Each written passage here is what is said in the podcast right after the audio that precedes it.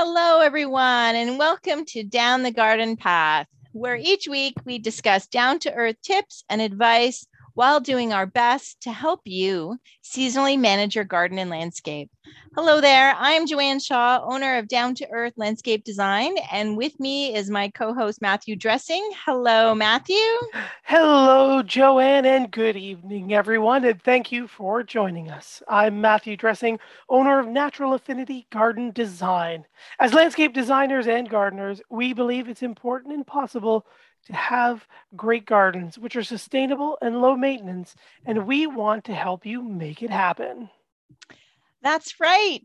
And tonight, we are really looking forward to talking about some of the fall questions we get, especially around roses. So we are definitely excited to talk about that because I've noticed that a lot in social media, haven't you, Matt? You know, and, yes. And we get frequently asked questions too that Matt and I kind of save up. So we've got a whole bunch of frequently asked questions about what to do to protect our roses and what do you do at this time of year. I was saying to you, mine, I have carpet roses and they're having their third flush. So it's like mid-October and it's beautiful weather and my roses are happy. And what do I do with them? So, so we thought if we're wondering the same thing, you must be too. So we're going to help you with that, right? That's right. We are going to talk about all about roses and putting them to sleep and what we do and what we do not need to do for putting them to bed. Because I often get some questions about the extensive pruning and what we have to get them into shape for going into the winter. And I think everyone thinks that there's a lot more work than maybe we really have to do. And a lot of it is actually back-ended in the spring and getting ready for that. So just very quickly, as we know, there are a lot of different types of roses that are out there in the garden center that people can go and pick up. And some of them are some names here, just like hybrid teas, floribundas, grandifloras. There are shrub roses, there's Joanne's carpet roses, and then there's the ever popular miniature roses as well. So, also known as those impulse purchases at the grocery store, right? People see those beautiful little things at the grocery store on their way to the cash register through the produce department or whatever. And they're like, oh my gosh, this is so cute, you know, and they really are super hardy. So, so I always love to consider those like the ultimate impulse purchase because nobody goes to the grocery store to buy mini roses, right? Like you're there for all the other things, but you know, you see that beautiful flowering rose bush with those teeny tiny leaves and the teeny tiny flowers. So yes, so to me, I feel like those are like the ultimate grocery store impulse purchase. But and many listeners might know exactly what roses they have in their garden, and many might not. So I think it's great that you give us the names of them. Matt, is there any way you could like describe the little variations of them? Yeah. So hybrid teas, they're probably the ones that we really associate most with that kind of classic rose. I know when I think of roses, I mean, there's that classic, double, very fluffy, filled with petals, that classic single stem kind of appearance in our roses. And what we get out of those, that it generally tends to be like the hybrid tea group. So it's the hybrid tea roses. All of our roses, at least here in the Greater Toronto Area, are deciduous roses. So they'll all lose their leaves during the winter. So we have these deciduous shrubs. But hybrid teas create those big flowers on the single flower on the end of every single stem. And they do grow up to anywhere from 3 to 8 feet tall and about 2 to 3 feet wide. So hybrid teas are those classic single stem like roses that come up, and on the end you get that one, maybe two blossoms there that you get on the end. So they are that. And classic. There seems to be a gap, right? Like they will bloom, and then there's like a long, like 6 week gap, and then they might bloom again. You know, that kind of thing. So it's not that is my own, like the downside. Because when I first started gardening, yes, of course I wanted a hybrid tea, but then when you see how little they actually bloom for the space that they take up in the garden sometimes. Yeah, exactly. Exactly. So they're going to just that kind of bloom in flushes, and we can do some pruning and things like that to kind of encourage more of those to come out. But yeah, yeah. Our next group that we often hear about is our Floribunda roses. So these are again single one or two stems that come out per stem, or like flowers per a single stem. But at the end of this stem, instead of getting one nice big blossom, we tend to get nice clusters instead. So we can get some nice clusters that are of a good size. They're a few inches tall and wide. They're fairly free flowering, and they can usually come with some sort of fragrance as well. So those are the Floribundas. So there's an abundance of blossoms. These guys will grow anywhere. Again, there's about that 1 to 3 feet to 3 to 8 feet, depending on the cultivar. And then again, we're going to see the different seasons, a little bit more free flowering, but we do see a little bit of a gap here and there as well. I skipped the width. These guys can get kind of wide, so you can get them anywhere from 3 to 6 feet wide as well. Okay. Okay. Yeah. These guys are also generally hardy through zones 4 through 9, most of the modern cultivars there as well. And same with those hybrid teas as well. Okay. And then one of the, oh, go ahead. Yeah. Well, what's the distinction? Because in the next variety is, and it's very popular and they tend to be very hardy, are the shrub roses. So is there an easy way to tell the difference between a Floribunda rose and a shrub rose? Usually you get more of, you can get singles and doubles as well. Usually, again, you get some clusters, some smaller clusters of the roses, but also you get a lot of, depending on, like if you're looking at Rosa rugosa, you can get a lot of the different, different variations of the amount of thorns and things that you can get on your shrub roses as well, depending on the type. But that's what I usually think of as well, tend to be more singles, a little bit more rounded and mounded at 3 to 4 by 4 by 4. Again, depending on the cultivar, because there's a lot of new and improved cultivars coming out, such as like the Knockout series. So look a lot more like the hybrid teas to like the grandifloras, where you can get singles and doubles, and then you can get a single one on the end of a stem or very small clusters, and then you get very few roses. And I've got a number of those blooming actually just around my place right now. Oh, okay. So the short answer is no, it's hard to tell the difference between it can be hard to tell the difference. I usually go, by like knowing what kind of cultivar it is, or just kind of you get up with that like Rosa rugosa kind of look. So when I think of shrub roses, I think that rose bush that you find out in like Walmart, right? Like you see in the parking lot. Oh yeah. Yeah. Those, I feel like those are more like the wild roses, but I think they're like, like I think they've always, but like the, I think of the series when I first started designing, oh my gosh, the Explorer roses, right? Like all the ones that are named after explorers, like Champlain and the names will escape me, but those were more hardy shrub roses, were they not? Yeah. So they were developed to withstand those like Canadian winters, but they can still survive in all of our summers as well. Okay. Yeah. All right. Well, that's good. Well, so I mean, I think they really have, for our listeners, like they really have come a long way. There's a lot of variety of roses out there.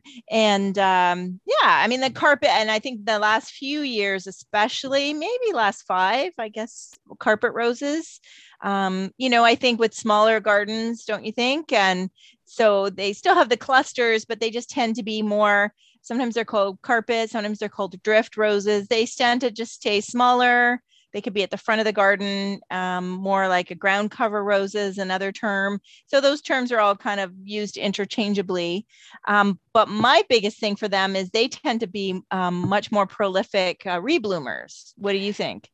Yes, agree that they rebloom much more reliably and cover themselves completely in those flowers for sure. Yeah. The carpet roses also tend to be more, can also see the kind of those ground cover types as well. So they're not going to be very tall and bushy and take up massive amounts of space either. So you can get kind of that 2 to 3 feet tall and that 4 to 5 feet wide section or shrub as well. So they're good for mass plantings or small groupings at the edges of beds and things like that. Okay. All right. And then I guess our last one is those little miniatures that we talked about, those little impulse purchases at the grocery store. And they are actually quite hardy, aren't they? Yeah, they're very hardy. A lot of people, because they're in grocery stores, or you'll see them in garden centers around houseplant displays, or even in your annual section of garden centers as well. But they are very hardy. They can be very hardy. They are hardy up to usually about minus about 10 to 20 degrees, depending on your space. But you can overwinter them fairly easy, whether they're in the ground or whether you've got them, you've picked them up for the year and treat them kind of as a half-hardy perennial, like a fountain grass or something, where you protect them for the winter. But yeah, surprisingly, they're quite hardy as well. And again, that knockout series of shrub roses, Proven Winners, or was it Proven Winners? I think it was one of the new roses. There's a new miniature red rose that kind of has come out that is definitely a lot more hardy. It was brand new for this year, and I'm totally blanking on. I'm Googling. Are you Googling? Yeah, I'm Googling for you. Thank you. I'm Googling for you. But yeah, about 18 inches by 18 inches. Again, clusters of those classic double red roses. Okay. The easy roses are the Proven Winner roses, I believe. Okay. Yeah, that series. And also known for disease resistance, which is good because we are, that's what we're going to get to. Are you thinking about Live in La Vida rose? No, you know what it was? It was, I think it was Meat Petite. Oh yeah, I think you might have mentioned that in the past. Yeah, some of these Proven Winner ones, so easy. There's some really cool colors. I love this Hot Paprika and Easy Peasy with really pink with a nice bright yellow center, and Ringo All Star and Cherry Pie. I've heard that one is really quite good too. So easy Cherry Pie. Yeah. Yeah. So, and Mango Salsa. Oh, Mango Salsa is quite nice as well. Yes. Yeah. So that's good. So definitely if you're looking for some new varieties, then check out Proven Winners website and search for roses.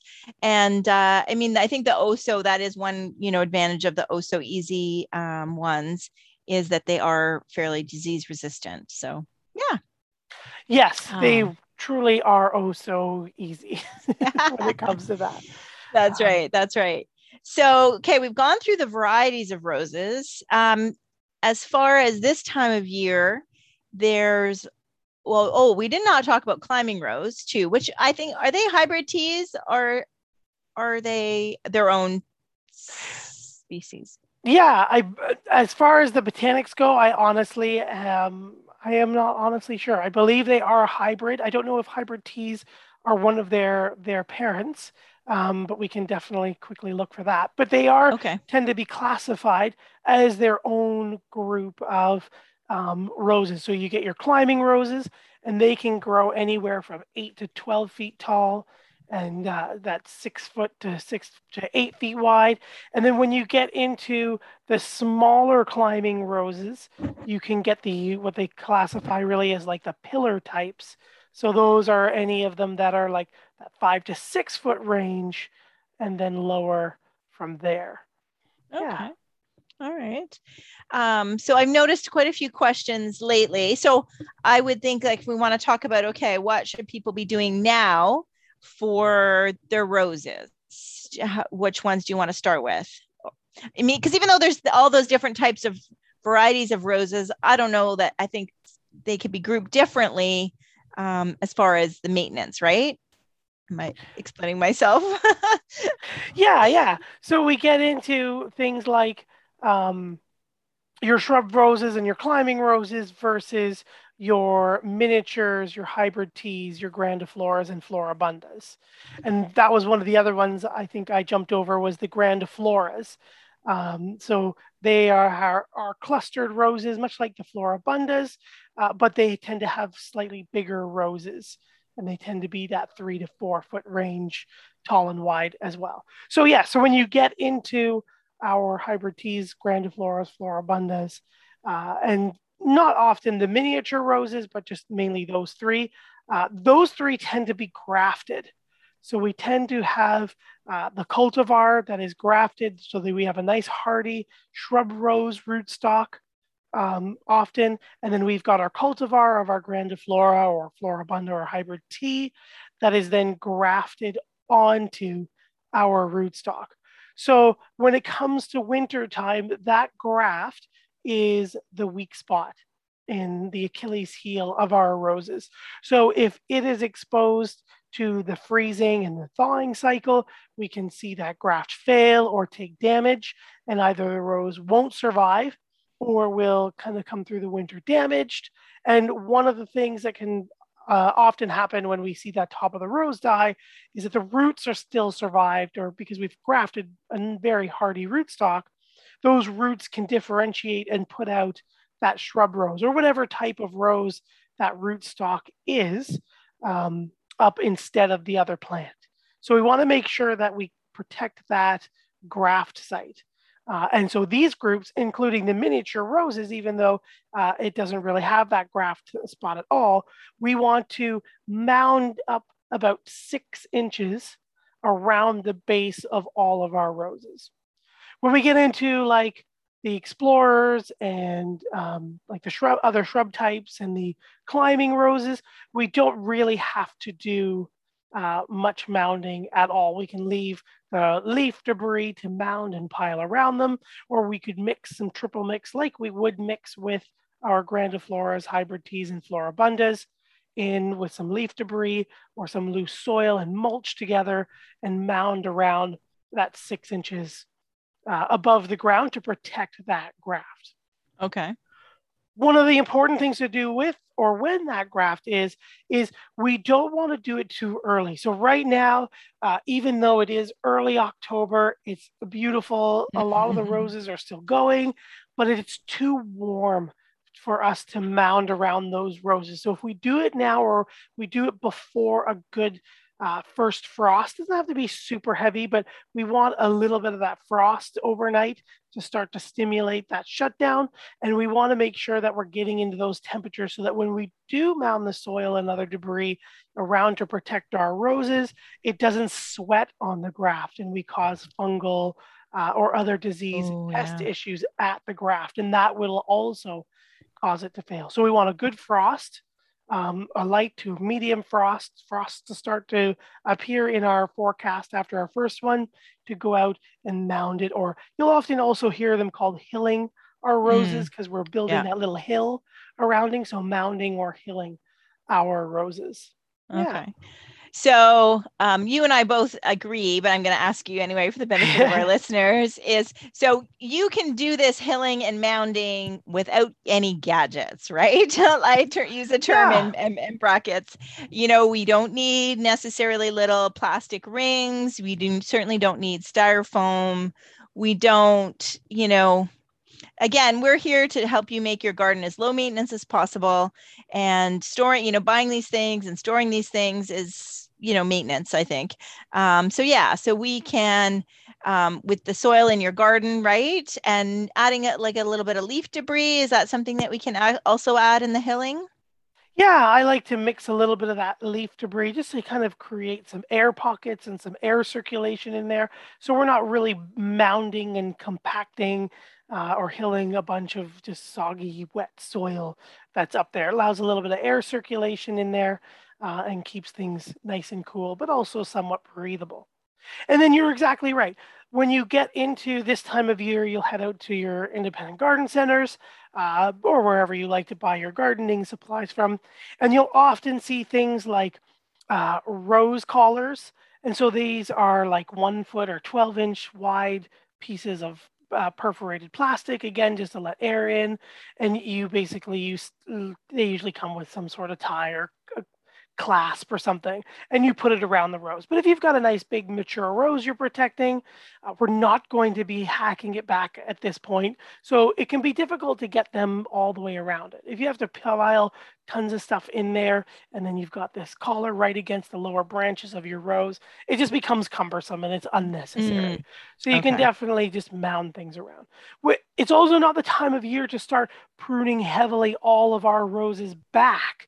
So when you mention that styrofoam cone, you know, well, I've done it this way forever. I just keep hacking it back and hacking it back. And you like force fit this styrofoam bucket over your rose, and now it's sitting in that dome, and it'll heat and it'll sweat, and you've just ruined the daylights out of it. So, and I would think breeding ground for them, that's where we're going to get fungus and all kinds of stuff, right? So if there's any other overwintering insects in there, the winter can come and kill. Not that it doesn't get cold in there, but you get these days where the styrofoam is meant to, like the hilling, right, is to mitigate that freezing and thawing and keep things just a little bit more warm and those temperatures consistent. So yeah, when we get that warmth in this closed dome and this heating in the sun, we get all these other issues that can possibly jump up.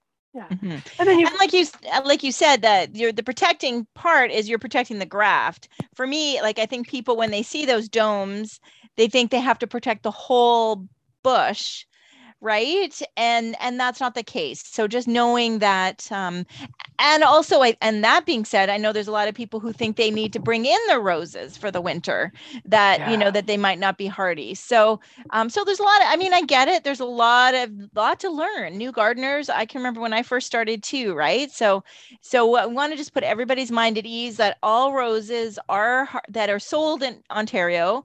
I mean, I know we have listeners from the US as well listening, but if the roses are sold out, you know, at garden centers and things like that, that for the most part, aren't they all hardy for your the zone where you bought them from, right? And they're not, you know, they're not like tropical plants, house plants that have to be like banana plants and things like that have to be the mandevilla, that type of thing that have to be brought inside. So chances are what you've bought is winter hardy regardless of your winter. And so that's all. Sorry to interrupt you. No, you were dead on. Exactly. I just going to say, I mean, the graft is again, that weak spot, right? We're cultivating the desired properties of this rose that we like. But not necessarily when we cultivate that rose are those roots necessarily hardy to everywhere, but the plant material above is. It's the weak spot is that graft that we really want to protect. Okay. Yeah. So there's lots of stuff to do it, but again, it's much more low maintenance than we think that it is. You might have to buy a little bit of extra soil or a little bit of extra mulch, depending on your garden situation. Or if you have some compost in your composter, but you don't need all the cones and collars and all the fancy gadgets and stuff to do it. The plant is spring. Okay. So the hilling is for, so just recap. So which roses do we need to hill or a mound? Yeah, we want to hill or mound our hybrid teas, our grandifloras, our floribundas, and our mini roses, our miniature roses. Okay, miniature roses. Right. Okay. Little guys. Usually the climbing roses or the pillar roses, depending on the size, and then your shrub roses are tough enough already. They're generally not grafted, and if they are, they tend to have a stronger graft, and they don't need all that additional protection. Now, if you've got an open space and you're kind of exposed, or you're just kind of worried about it, maybe it's a new plant and you want to give it some new protection, you could mound some stuff around it. But there's no harm there, but it's not necessary. Yeah. Okay. Okay. Yeah.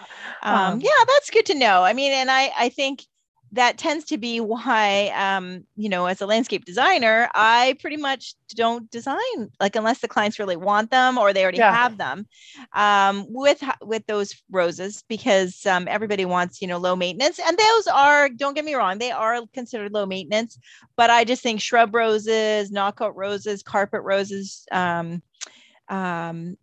drift roses are lower maintenance and more flat, like longer bloom time, I think. So I think that's what makes them more desirable for me if I'm going to put them in someone's garden. I know my own roses, carpet roses, I mean, they certainly at the end of the season are not looking great. And spring too, I'm always like, oh boy, did they make it through? Are they going to be okay? And then poof, you know, they are. So I'm very happy. And like I said, mine are, a really nice, oh my gosh, it's a pink, but it's, not your traditional pink. It'll come to me, the color, but, yeah, they're doing well. So, one is doing better because the other one, unfortunately, my Roseanne geranium has eaten it. So I don't know that what's happening underneath there. So I've got to do some rearranging in my garden, but the one, that's kind of in front of my Roseanne geranium is doing quite well and is blooming very nicely. And people, it's a color that people don't even, from across the street, they're like, what is that blooming? You know, it's more like a poppy or it's. Yeah. Because it just blooms for so long. Such a long bloomer. And very nice. Yeah. So is there anything that we really need to do for those, for, you know, shrub roses and carpet roses? Not until we end up getting into, for as far as winter protection, not so much, no. Okay. If you ended up having rabbits or rodents are an issue, maybe you live near a green belt or a green space, there are some treatments that you can spray on them if they tend to eat the bases of your roses. Okay. Like a scoot that could repel rabbits. There's different chemicals or treatments like Bob-X, Scoot, Ortho Be Gone, Animal Be Gone Max, things like that you can spray on them. Doesn't hurt the animals at all, but as they go over towards them or as they start to nibble on them, that's where you're going to end up just discouraging them. They're going to taste that spray and then they'll walk away or leave it all together. Scamper away. I don't think they're really walking that. Get up on their two legs. Yeah, that's right. Okay. Yeah. So as far as, and that's very true about your hybrid teas, your floribundas, things like that. And that's one of the other benefits of, not only are we going to get a frost before we mound and hill our roses, but as we start to get those frosts, those heavy frosts and freezes, our animals are also going to start to think about protecting themselves and burrowing and spending more time there. So it kind of changes their mindset a little bit as well as they get ready for winter too. Mm-hmm. And it does take a few frosts as well. So I've seen some people like panic. I'm like, oh my God, especially those years we get an early frost, you know, and they panic. Like, I think last year, we got one like in September last year, and here we are midway through October and no sign of one. So I think people also think, oh my gosh, you know, there's a frost scheduled for tomorrow. Now I got to do all this work in my garden after the frost. And it's not really as black and white as that. Like, you know, it's slowly the signaling to the plants too, in your garden to kind of wind down, but it's not like you flipped a switch on or off. So just because we get a frost, you know, it doesn't mean the next day you've got to be out doing things. You know, you've got a few more frosts, right? Like, cause even the hostas, the first frost doesn't kill the leaves of the hostas yet. It usually takes a really hard one. Yeah, really. So. Exactly. Like we were saying earlier, right? That's the first frost. That's when we're going to get that signal to start the rose turning off. But that's when we want to start thinking about mounding it. We don't want to mound it when it sweats. So yeah, when it's in the forecast, not that it's one now, a freak one in September, and then it's November before we see another one. It'd be November and the other ones that we can see coming up and frosts becoming more regular in your area that we're ready to start hilling and mounding those roses. Yeah. Okay. Well, Go ahead. Mm-hmm. No, I was just going to say, is it that time of the show? It is. It's that time of the show where I like to stop for our mid-show station ID and podcast promotion. But thank you. Yes, everyone here for joining us, usually live. But tonight, as you heard at the beginning, it is recorded here for you on Reality Radio 101. I'm Matthew Dressing here with my lovely co-host, Joanne Shaw, and you're listening to Down the Garden Path. Joanne and I enjoy hosting Down the Garden Path each week, bringing you interesting and relevant topics to help you achieve a great garden. We learn right along with you from our research and from the guests that join us here on the show. Don't forget to spend more time with us down the garden path. You can follow us on Instagram and Facebook. Our handle there is @DownTheGardenPathPodcast. And you can also find us on your favorite podcast provider. So don't forget, while you're looking at the podcasts, please hit that subscribe button to be notified of new comments. And please don't forget to like, share, and leave us a comment. We love hearing from our wonderful listeners, no matter where you are. We love hearing your city and your zone and what you guys are up to. Mm-hmm. You can always write our questions here at instudio101@gmail.com. Even during the recorded episodes, Joanne and I, no matter what we're doing, we tend to see our emails get sent to us by our wonderful producer on the show, Gary. You can also find us and write us at our websites. You can find Joanne at www.down2earth.ca. So down2earth.ca. And you can find myself at www.naturalaffinity.ca. So that's right. Yeah, definitely. And we do, and I've got some listener questions because we do in between shows and during shows, we get often lots of email questions. So we've got a frequently asked question list, and I've got some Rose questions on there. So we're going to get to those as part of our show as well. And now that we talked about the winter protection, so really it isn't as much as people think, right? I do want to cover the climbing roses, though, because that can be one where there's a lot of misinformation out there. I know I was mentioning I saw one where somebody was told that they actually have to take the canes off of the trellis and lay them down and bury them. But that's not the case. I mean, climbing roses are very hardy, aren't they? Yeah, climbing roses are very hardy. And I think that kind of stems from another type of rose that we see. You can find in your garden center, that tree rose. Mm-hmm. So you get them grafted in a standard or a small tree form.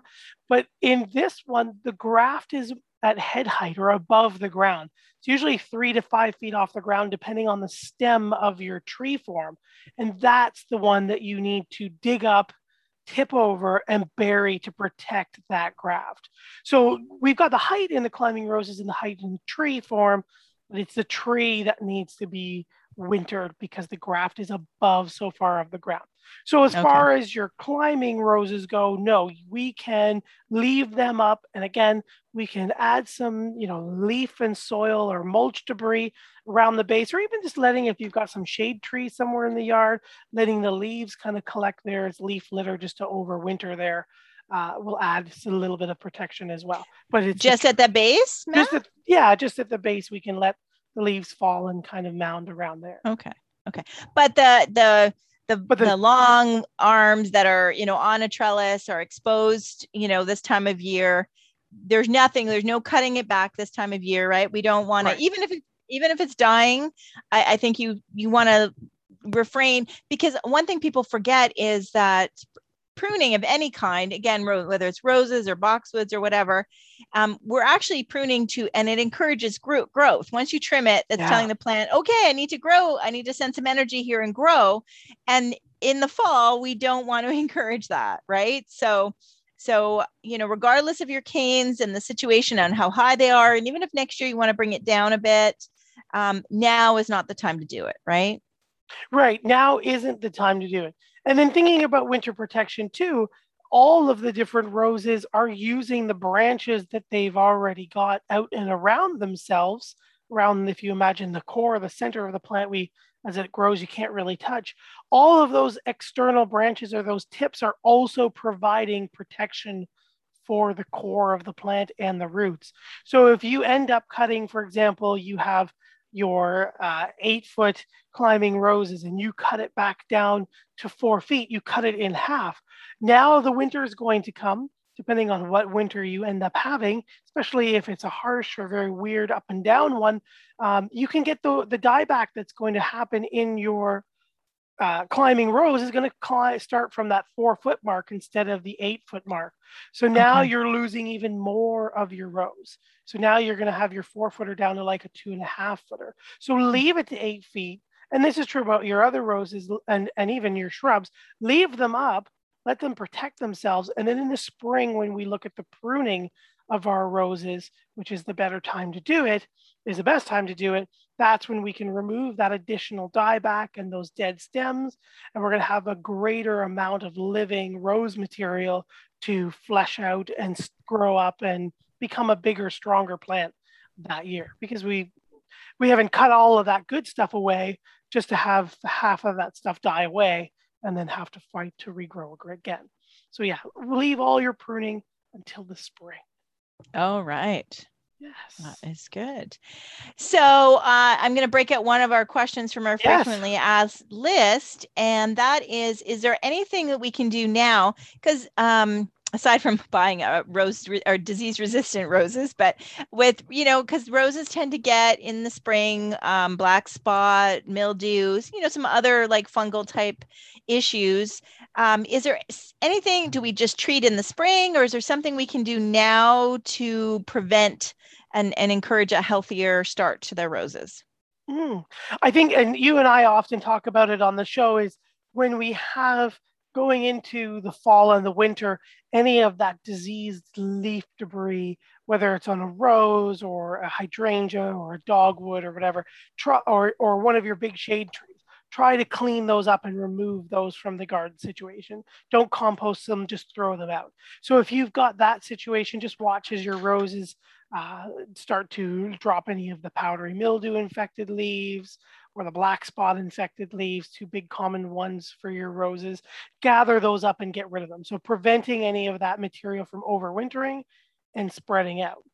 Outside of that, yes, we can use things like our garden sulfur or our copper sulfate, our Bordeaux. We can use that on our stems just to prevent any overwintering insects or diseases, foliar diseases that way. We can help kill some of those spores going through the winter. Now, we do want to make sure that, you know, we're pruning properly and our cultural conditions are there as well, right? A lot of the issues with our roses tend to be that they're so prone to insects, and then foliar diseases. And a lot of it comes to that humidity that we can get because powdery mildew just lights up. Or if we're improperly pruning our roses, if they're crossing, if the core is too congested with lots of stems and dense foliage, there's no air circulation in the center. So you get that breeding area there as well. So what could come down to pruning as well. And I think as well as I think people have a sunny spot in their garden that might be 3x3, and they think, oh, I can put 3 rose bushes in this spot. Yes. You know? So I think that's another thing, is that realizing, you know, especially if you're just starting out, like look at the tag and how big are these rose bushes going to get and how wide. And, you know, people do pay attention, and I'm guilty of this too. You pay attention to the height, but not necessarily the width. Yeah. And so definitely that can be another cause of, you know, repeat black spot and repeat fungal issues when too many roses are planted close together. So I know we're limited more in Canada, right? On what we can do. There's no longer any systemic dusts and things like that we can apply to our roses. And if you still have them from the past, and it's been banned for quite a while, so whatever you have is probably really not that effective, but still dangerous to your health. You know, but garden fungicides, like, are those things that we spray now, or is that something more in the spring? You can do them now, or you can do them in the spring as well. So you can kill any spores that have been set or have been set to overwinter, or again in the spring as everything comes out and the moisture starts to hit, especially in ones if you've got roses or other perennials and shrubs that really are a trouble spot. If they are really heavily infected, I would do them both. Outside of that, I would watch to see them either spray them preventatively at the time you know that the humidity is coming up and you know we've had lots of rain, maybe do it preventatively as we get into the time in which that issue will become a thing. Okay. Yeah. And copper sulfate, you were saying that that's quite strong. Yeah, copper is very toxic to bird life and aquatic life. It also can be very toxic to the plant material as well. If you look at your copper, depending on what you get, in Canada, we get a little cylinder, it's white. It's called Bordeaux by the trade name, and it's a heavy copper spray as well. But if you look, it'll give you all these warnings, you know, don't use around waterways, don't spill, don't leave that out for birds, and it kills insects and things like that. But it can also damage the plant. So you'll get things like your fruit trees, and I don't have a container to look at roses right now, actually. But yes, you can, if you overspray it, overdo it because it is so strong, you will start damaging the plant itself. The plant can only take so many applications before it also starts to take damage as well. So always, especially if you're using copper, make sure you're mixing it properly, making sure you're disposing of it properly, and making sure you're applying it at the number of times that the plant can only take before it starts to take damage. Okay. So it's not one of the banned ones for us. It's not one of the banned ones for us. No. And it's probably one of the mid-range or weaker ones. Just kind of imagining into the States what they probably have available, right? Yeah. But for us, it's a big one. Yeah. For sure. And I want to do I want to reassure people that if you do have a rose bush that is constantly an issue, is constantly you're fighting disease, it's okay to dig it up and start again. You know, they're we were mentioning the Proven Winners, Oh So Easy, the Knockout roses. I mean, they really have improved. The carpet roses and drift roses are much hardier as well. So it's okay to say enough is enough, right? And especially for those that want color without the ton of maintenance and chemical and effort that goes into it, that really buying a more disease resistant plant is a solution as well. And I think when you look at the cost of a new rose bush versus the cost of the chemicals and the time spent, to me, it's a no brainer. And then you've got all the prep, like you said, you've got to really make sure you keep around the roses clean. And then you should, if you're trimming, you should be bleaching or cleaning your pruners, and always remember, who remembers to do that, when you go out in the garden? So I do want to let everybody know that sometimes just get rid of it, especially. And I think there's sometimes people move to a new house and they don't, so there's no real attachment to that rose bush, but they just, have it. So they just think they'll just continue with it, and they're trying to cope with all these issues. But if it's been there a long time, it doesn't owe you anything. And if it's a ton of work, and if it looks bad because it's covered in black spot every year, then it's okay to dig it up. And if it blooms well, then obviously it is happy there if it's a nice sunny spot. But look into some of the other more disease resistant options. There are some fantastic options. Yeah. And that's the main thing I think breeders are out for. The fragrance in this show, but the disease and pest resistance coming out through the roses. Yeah. And I just don't think people realize that. I think they think all rose bushes are created equal, and that no matter what, all roses are going to get black spot. And that's really not the case. So I do want everybody to take that, to get, let them off the hook, so they know that they can, that is a solution, just as much as it is a solution to spend another $15 on another chemical or another spray, or specific rose pruners or something like that. Spend $15 and get a new rose bush, or okay, maybe they're $30, but you know what I mean? So I do want to say that. So that is good. I have another question from our frequently asked question list, and this is also very common. We are moving, and I want to take my rose bush with me. in the fall. So like this time of year, so someone's moving, they've sold the house. What is the best way to prep and to transport? So is that something we could do now? Like if you just put your house on the market and you want to move and take your rose bush with you. So obviously, you know, it's there's a little bit more to it at this time of year compared to moving it in the middle of the summer. But I think there's advantages, right? Because it's about to go dormant, that type of thing. Yes. Sorry. And thank you for running. Stalling that I stall there. Stall as I was, this huge sneeze. Yeah. And fall, you know, that September, October time as things cool off and groundwater rises, especially for us. This is the time, as we've said before in past episodes as well, this is when it's the best time to start moving those shrubs and transplanting things, moving them around. As far as grabbing your rose, yeah, like you would a shrub, you know, making sure that you're taking as big of as a root ball as you can manage, or digging in a little bit of extra width so you get some of those fibrous roots. Make sure you've got a container that you can fill that into. Let the soil fall apart when you dig it up. Let the root ball shed chunks of soil instead of going in there and chopping at those fibrous roots as well. Just kind of let it tell you where its root ball is and what it's holding on to, and then put that in there. And then, yeah, take it as best you can to wherever you want. If you can't plant it for a while, this is where we can get into some issues with just, you know, making sure that it stays cool, but it has bright enough light. Roses are full. If you've tried roses and you've had them fail, remember too, roses are full sun plants. They like it hot. They like a heavier soil, like a triple mix. They like moisture, and they can be pretty good feeders when they're at it too. But they want like 8+ hours of sunlight. They want to get as much sun as you can possibly give them. They are definitely sunbathers. So when you're transporting it, make sure you don't put it away in like a shady spot around a corner. Make sure it does have bright indirect light, but nice bright indirect light, because it does want a lot of that sun, and it is going to start to try to heal. And then just make sure that you're keeping it moist.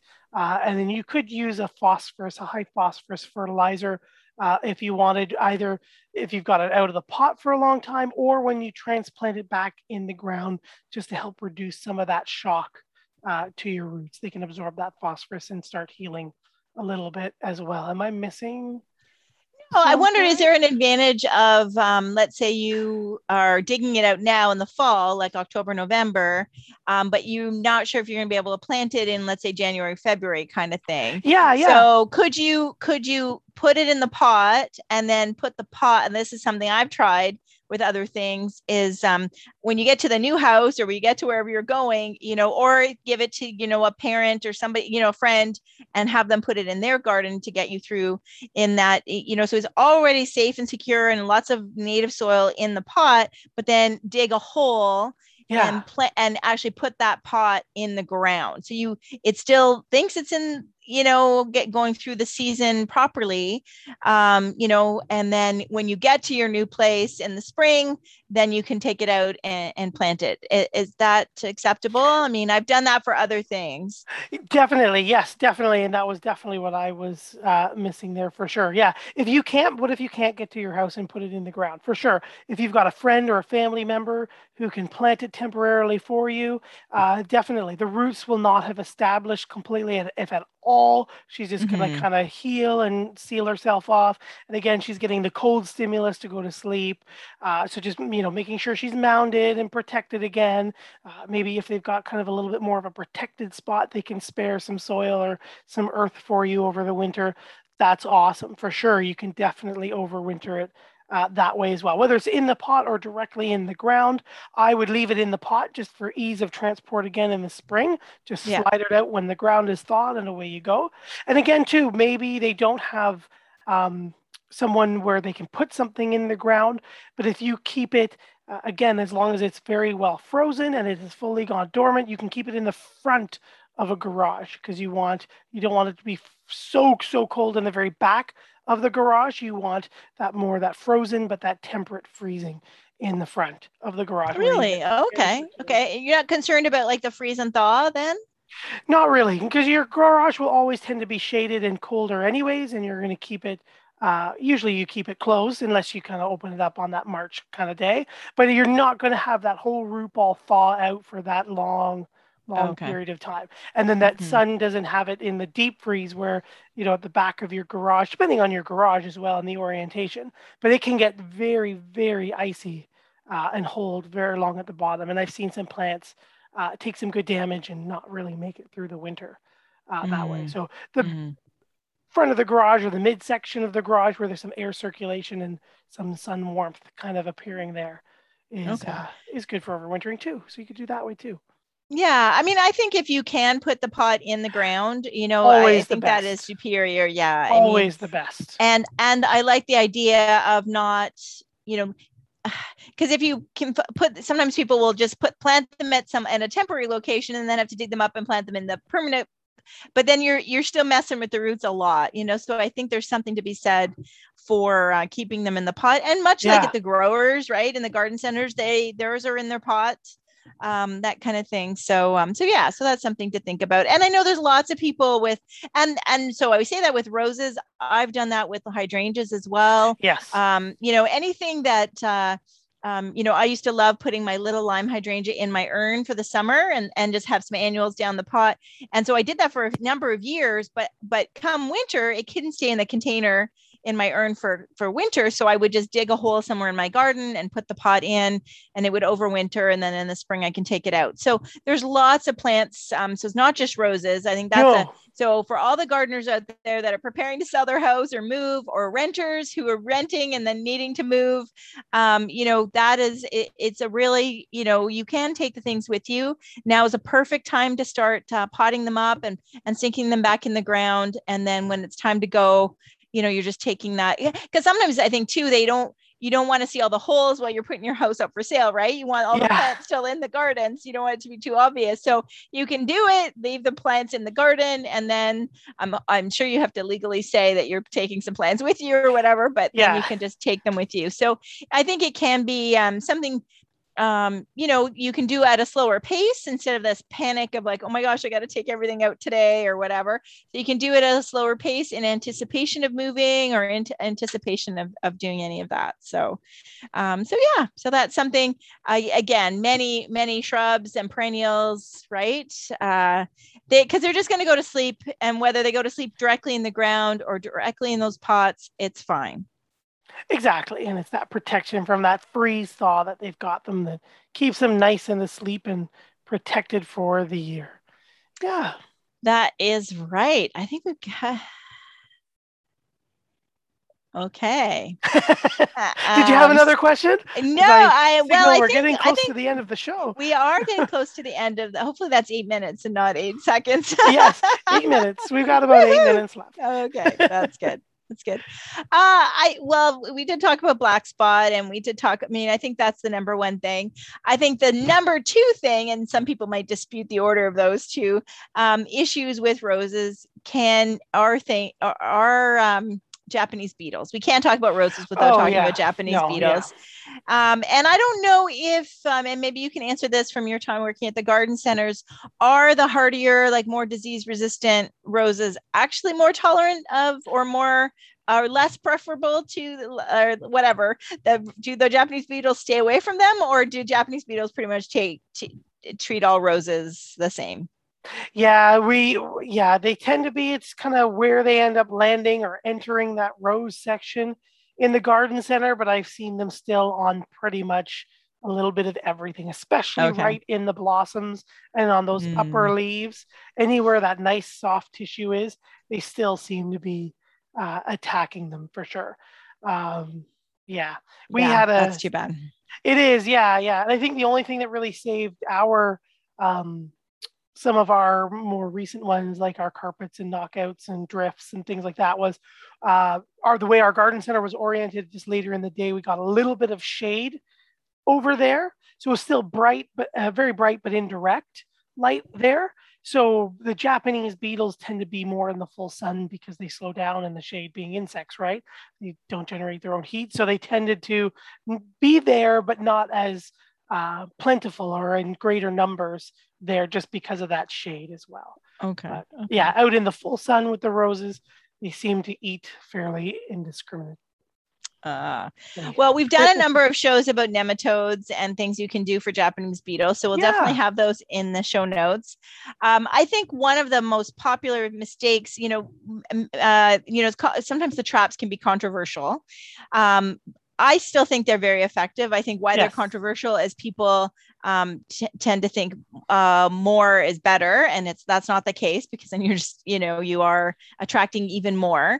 But I think the key is do not put the trap beside your rose bushes or even beside your garden. Your trap needs to be at a corner of your yard where there's nothing for them to eat, and really draw them away from your plants. So and I think people and I get it. They think, okay, if I put the trap right beside my roses or right in the middle of my garden, the beetles will go to the trap and then they'll ignore the plants. And that's not the case. I mean, they're certainly going to go to the trap, but they, it's kind of like they're going to visit the buffet, but they're going to stop at all the snacks on the way to the buffet. Yeah. So I think you really, really, I do believe it's effective. They've been effective in my garden. I know I hung, I didn't have a ton this year. I've done nematodes in the past, and I had a new lawn put in this spring. So I was really hoping I didn't have, a lot of winter. When they took up the old lawn, they didn't find any grubs, but of course they're still in the area. So I hung it in a tree, kind of at the other end of my yard, and they went there. So I didn't get a ton of damage. But that's really the only thing. I know the patient people among us will pick them off their roses and drop them in soap water and that kind of thing. So other than that, there's really nothing we can do, right, Matt? Yeah, I mean, up here as well, I am definitely a huge fan of the traps. They're definitely effective. But again, I think people just, like you were describing, they just tend to misuse them. They put them too close to the plants. You need to put them 10, 15 feet away from plants, out in like the side of your house or unfortunately near a patio, depending on how your yard's laid out, but somewhere where they can't come to the trap and land on plants adjacent. So somewhere far away, 3 to 5 feet off the ground and out. And just one trap. And if your neighbor next to you has a trap, like they need to be farther apart because that it is true. Like if you have that much pheromone, then you are going to attract even more to your yard, and you don't want to do that. So definitely make sure you're talking. Maybe yours is in the front yard and your neighbor's is in her backyard. You can definitely work together. But definitely. And I know I had a good friend say to me, a couple of years ago, oh my gosh, I can't believe how many Japanese beetles I'm getting in my backyard. Like my bags are just full. And I'm like, bags. And she said, oh yeah, I put 3 traps up in my little backyard. And I'm like, no. So, so I get it. And many times more is better, but in this case, that's not the case. Right. So no, they cover like a 70-foot diameter. So like you want them like far apart, right? You want them like 70 feet or to 100 feet from trap to trap to give a little gap in there for sure. Yeah. Yeah, definitely. Yeah. Well, I'm so glad we were able to do this show, right? There's so much to talk about and so many things people are worried about, but I hope we set your mind at ease that roses are low maintenance. There isn't a ton of work to do right now. It's just waiting for the first frost and then hilling. And if you've got those specific varieties, right. And we're excited that you hopefully enjoy this show. And we've got a couple other good shows. What are we talking about next week? Yeah, next week, Guy, and I forget his last name, but Guy is the owner of Blue Star Nursery, located in Windsor, Ontario, Canada. He is going to join us next week, and we're going to talk all about garden centers, the trends, what to look for, all those tips and tricks when you move into those independent garden centers and what it's like to work and run one of those. Yes, especially through the pandemic. So I think I'm really looking forward to that. And and I'm sure we can ask him a question about roses or roses. So thank you, everybody, very much for joining us here on Down the Garden Path. We'll see you next week.